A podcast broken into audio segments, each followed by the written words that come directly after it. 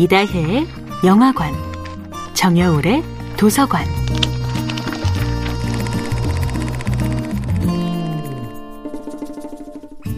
안녕하세요. 여러분과 아름답고 풍요로운 책 이야기를 나누고 있는 작가 정여울입니다. 이번 주에 함께하는 작품은 김혜란의 소설 좋은 이웃입니다. 주희는 아기를 유산하는 고통을 겪은 뒤 독서 지도교사로 새로운 시작을 결심합니다.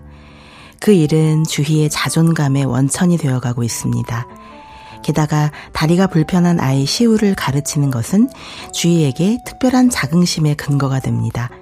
주희는 자신을 특별히 따르는 시우로 인해 뿌듯함을 느끼지요. 주희는 자신이 하고 있는 일이 교양팔이나 입시장사가 아니라 사람을 살리는 일이라 느낍니다.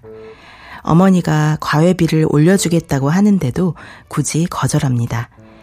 장애가 있는 아이를 키우며 힘들게 맞벌이를 하고 있는 부부에게 부담이 되고 싶지 않았던 것입니다. 주희가 장애아 시우를 기쁜 마음으로 가르치는 것은 그녀가 진정으로 좋은 이웃을 증명하는 행동이었습니다. 그렇게 좋은 이웃이었던 주희조차도 기존에 살던 전셋집을 비워주어야 하는 상황이 닥치자 불안해집니다. 주희는 자신의 마음속에서 자라는 재산을 향한 이기심을 발견합니다. 전셋집이지만 자기 집처럼 깔끔하게 가꾸던 주희 부부의 태도가 조금씩 바뀌어가는 과정은 우리가 좋은 이웃이기를 조금씩 포기하는 과정을 드러내줍니다. 주위를 둘러싼 다른 이웃들이 알고 보니 젊은 나이에 집을 소유하고 있다는 사실을 알게 되자 주위 부부는 위축된 것입니다.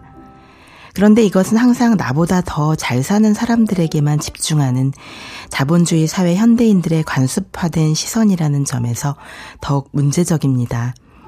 힘들게 오토바이 피자 배달을 하다가 비 오는 날 교통사고가 나서 평생 장애를 앓게 된 젊은이의 입장에서 보면 주인의 또한 여유 있는 사람들의 편으로 보였을 것입니다.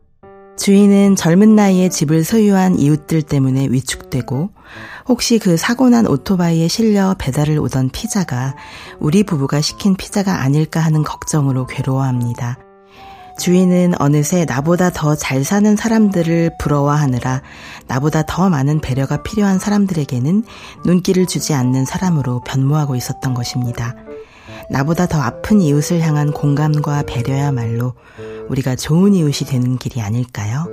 정여울의 도서관이었습니다.